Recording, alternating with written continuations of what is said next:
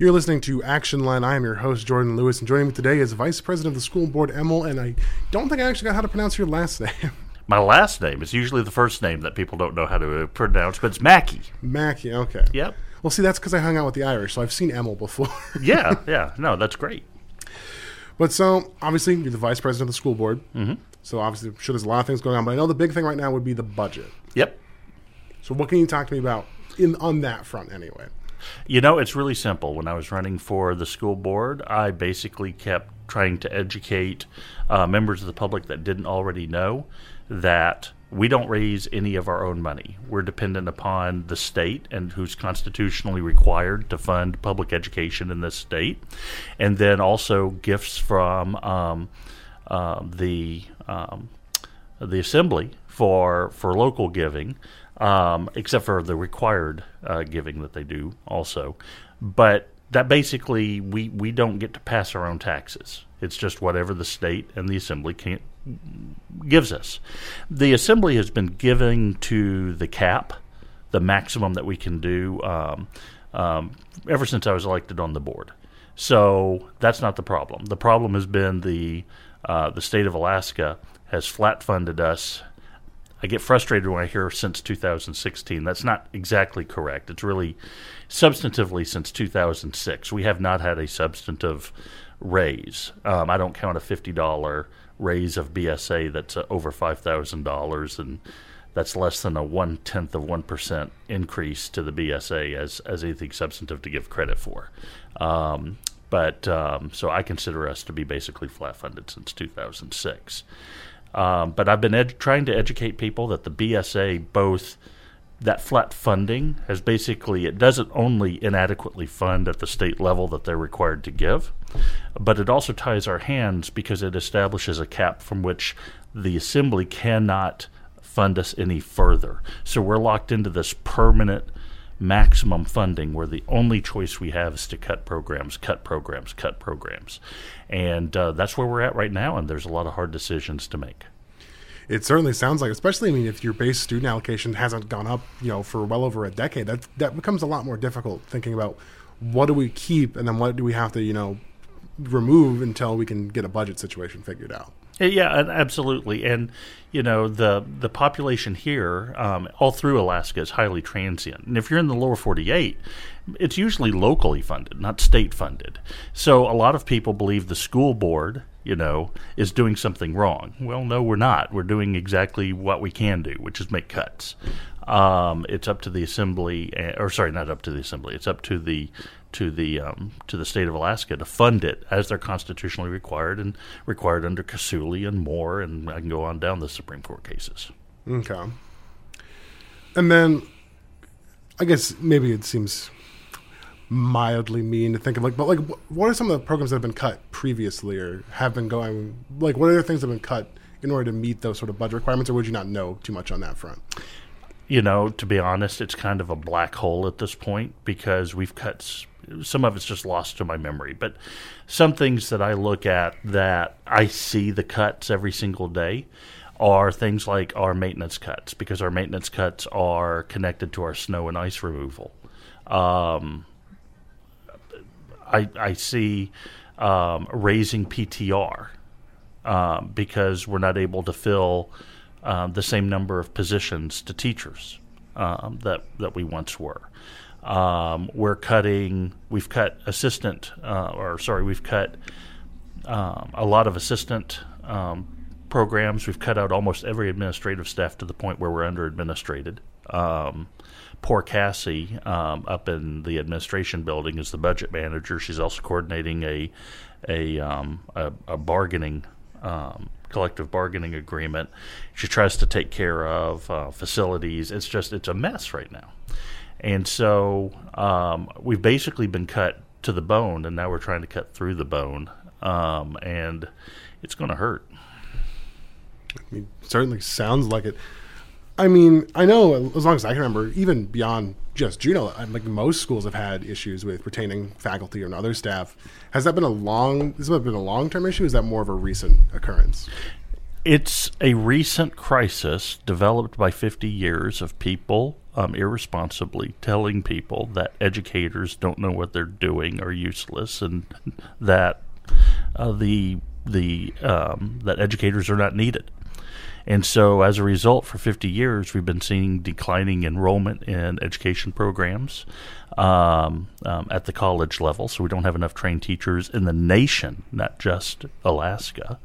Um, coinciding with that is the fact that the flat funding has created a situation where the state of Arkansas right now is looking at a, a minimum salary of their teachers at $50,000. And here in Alaska, um, our average starting teacher is around 43, I believe is what I heard. How are we going to attract people that have a cheaper standard of living in Oklahoma, Texas, Oregon, um, Idaho. How are we going to attract those teachers that we need to succeed to Alaska if we are promising lower pay, worse benefits in the form of a um, of a retirement system that um, that does not have a guaranteed um, pension and um, and lower pay? A new teacher has, and we've already cost shifted the cost of education in the form of student loans to those to those very students we're trying to recruit. They're trying to eat, and we're not providing them what they need in order to attract them to Alaska. And we're not educating enough here and never have. So we're in a catastrophe on that front on a state level, and Juneau is not excluded from that, um, from the effects of that. Yeah, I think the I think the term I always heard while going through school was it was the, it was it was like a brain drain. You had everyone you'd have faculty and teachers who'd come in, they'd find they weren't supported, they'd leave, and then that would transfer on to their students, and then their students are like, well, if my educators don't feel like it's worth being here, then why should I feel like it's worth being here? You know mm-hmm. what I mean? No, that's true. And then, you know, we've gotten around it in Juneau, Anchorage, and um, Fairbanks by basically recruiting the best that we could out of Bush, Alaska. Well, Bush, Alaska is now basically not able to fill their positions. So our recruitment pool is dried up pretty dry. And um, and I'm not quite sure where, where we're going to get these people um, unless we have a BSA that allows us at the school district level to pay teachers enough to recruit and, ret- and retain them. And um, um, in addition to all the other ongoing expenses that education has. Buildings do not get any cheaper, and 80% of our budget is buildings. So it doesn't matter if you close a building or open a building, that building still needs to have its roof maintained, it still needs to have the foundations uh, maintained, the paint.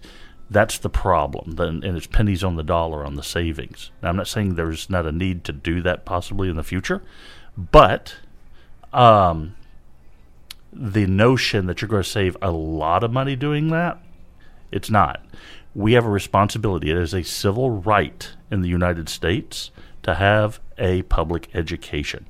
And um, whether by hook or crook, um, it's going to have to be fixed, or else the courts eventually, like they have in Kasayulie, uh, Molly Hootch, Moore, and I can go on and on and on. Um, it'll be fixed that way. But adequate educational funding is a national issue right now, and we we just haven't had the suit filed yet. Gotcha. I mean, it, hearing that makes me think about you know you have a lot of these sorts of organizations that function you know on the national level. They're all about trying to you know make sure that we have people to educate students because education has been shown that it can be a great sort of equalizer later on in life. And so to hear that we're having those kinds of problems with having faculty or being able to make sure that things are funded, it's it's certainly disheartening to hear. Yeah, it is, and and we've got another drag in education in Alaska, and frankly, this is something we can blame ourselves for to an extent. Okay, and that is um, that here in Alaska, we've been so blessed with so many different resources, especially the oil pipeline and the boom that brought to support industries, but also commercial fishing, that we haven't had a need to be highly educated in order to compete. Our resources kept us afloat. Um, just based upon the magnitude of those resources and the well paying jobs that were associated with those um, for Alaskans. And frankly, the North Slope jobs are getting fewer and fewer and fewer. That's going to continue. We're not going to pump our way out of it. Um, and as we've seen now with the crashes around um, crab and, and other um, uh, industries, um, we're not going to see as many people that can work four months a year and make a year's worth of income. Um, education is going to become more important here because not even the oil companies are going to want to hire and train somebody forever. Uh, they're going to want to hire people that have that education coming out of a vocational school, and um, and we have to respond to that need. All right, we're gonna be taking a quick break here, and then when we come back, we'll be continuing our conversation. Welcome back to Action Line. I'm your host, Jordan Lewis, joined by Emil Mackey. Now, we were talking about the increased need for, for education, especially, you know, kind of like getting vocational type of training, especially, you know, you think about jobs up on the slope. Mm-hmm.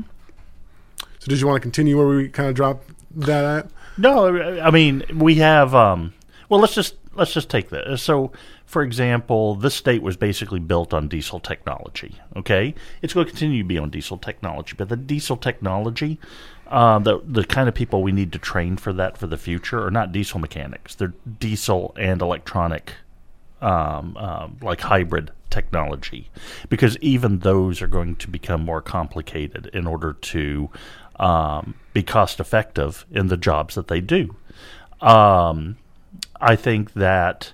Um, auto mechanics, you're no longer going to be able to do just purely internal combustion. Um, it's rapidly changing. You're going to have to know how to do hybrid and pure electrical, even in that field. Um, we're leaving behind basic millwrights, and you're going to have to know process technology so that not only can you do millwrighting, but you can also be replugged in other places within um, the process chain in order to react uh, or be an asset to your employer in that way. Um, boats, boats are probably going to be moving to hybrid technology. Norway, I think, is shifting to purely, and, and is, if they're not already, pure electrical on their ferry systems and um, and and some a lot of their local barge traffic.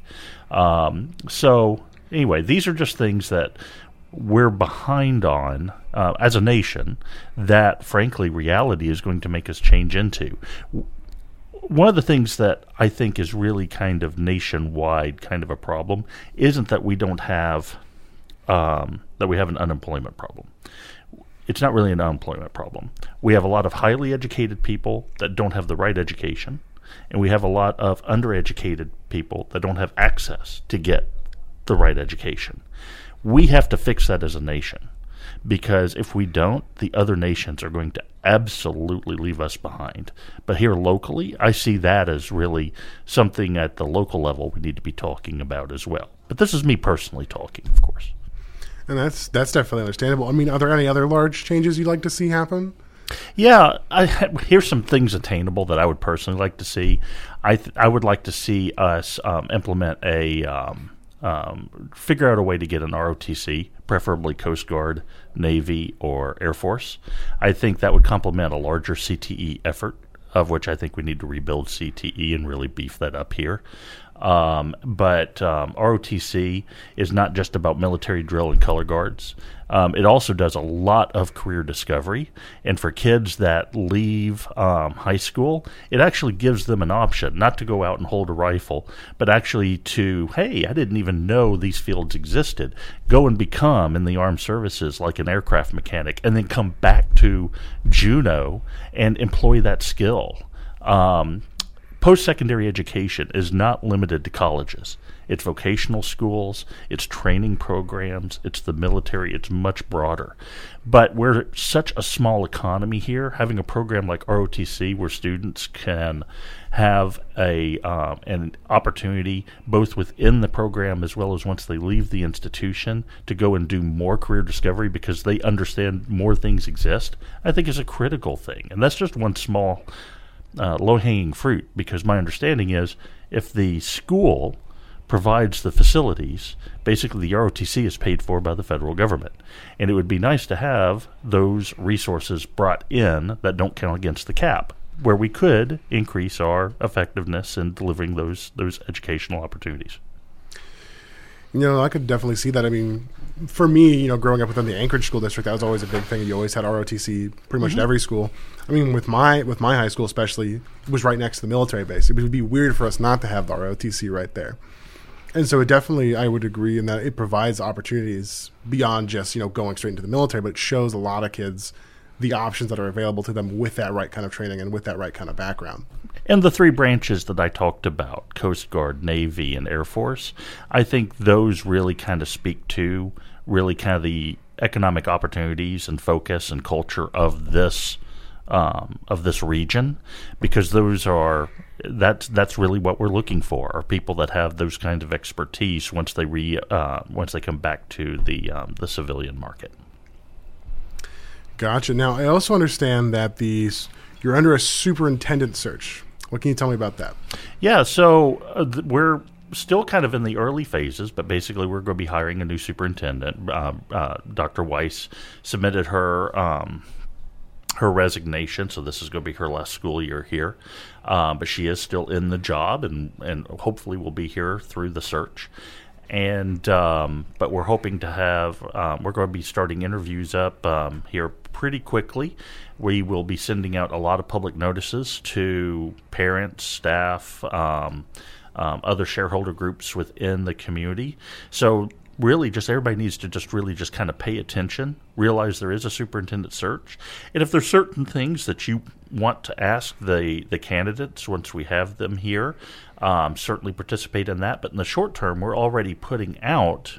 Um, um, surveys asking what are some qualities you'd like to see in a superintendent. So look for those emails and give that feedback because that's going to be very, very important in shaping the questions and the criteria from which the search firm is going to try to to identify those candidates and bring them to us and, and even possibly whittle the pool down, although that's still kind of uh, emerging.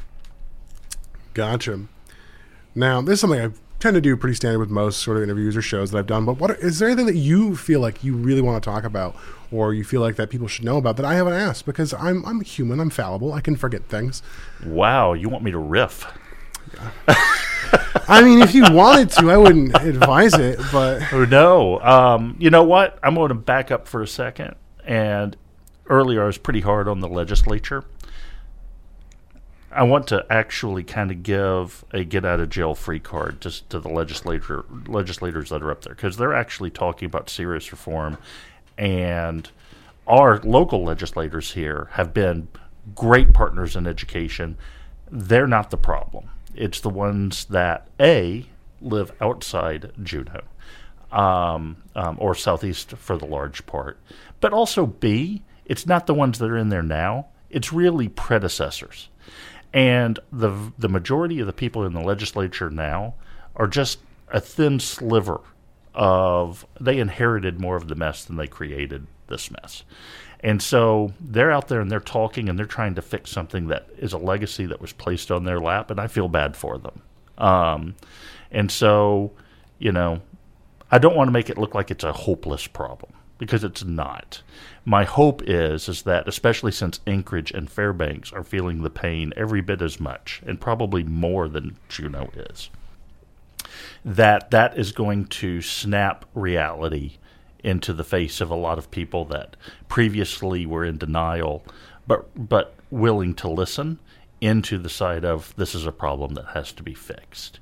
And uh, and I'm hopeful and uh, but you know, we have to get first a vote to pass a BSA increase. Then it has to go to the governor. And then if it gets vetoed by the governor, there has to be enough that can override that veto. And so there's a lot there to hope for, and every little bit helps. But frankly, you know, I've seen I've seen numbers of a thousand, thirteen hundred, just to just to get where we need to be in Anchorage and Fairbanks. So they're they're aware there's a problem, and that's that's the biggest thing. The um, anything else that I want to riff on is is secondary because it's BSA, BSA, and BSA. Um, could there be larger reforms in the future? Yes, but the key word there is the future. For this budget cycle, we're not going to get any major reforms. Um, if we want to talk about that, let's start talking about that after we get the, the BSA and the short term passed. Definitely. They always say the first step to working on a problem is acknowledging that the problem exists in the first place. Mm-hmm. Absolutely. And so to even be in a position to start working on it, you have to be like, it's there. We may not be able to fix it now, but having that preparedness and being in a situation where we can be like, here's what we got to fix going forward, even if we can't fix it now, is a big step. Yeah, and you know, you, you asked all since I'm riffing. I'll tell you one other thing that I, I I wish. I wish we had a call-in phone line. I know it could become a circus potentially, but honestly, I would like to hear actually some of the public's questions and concerns.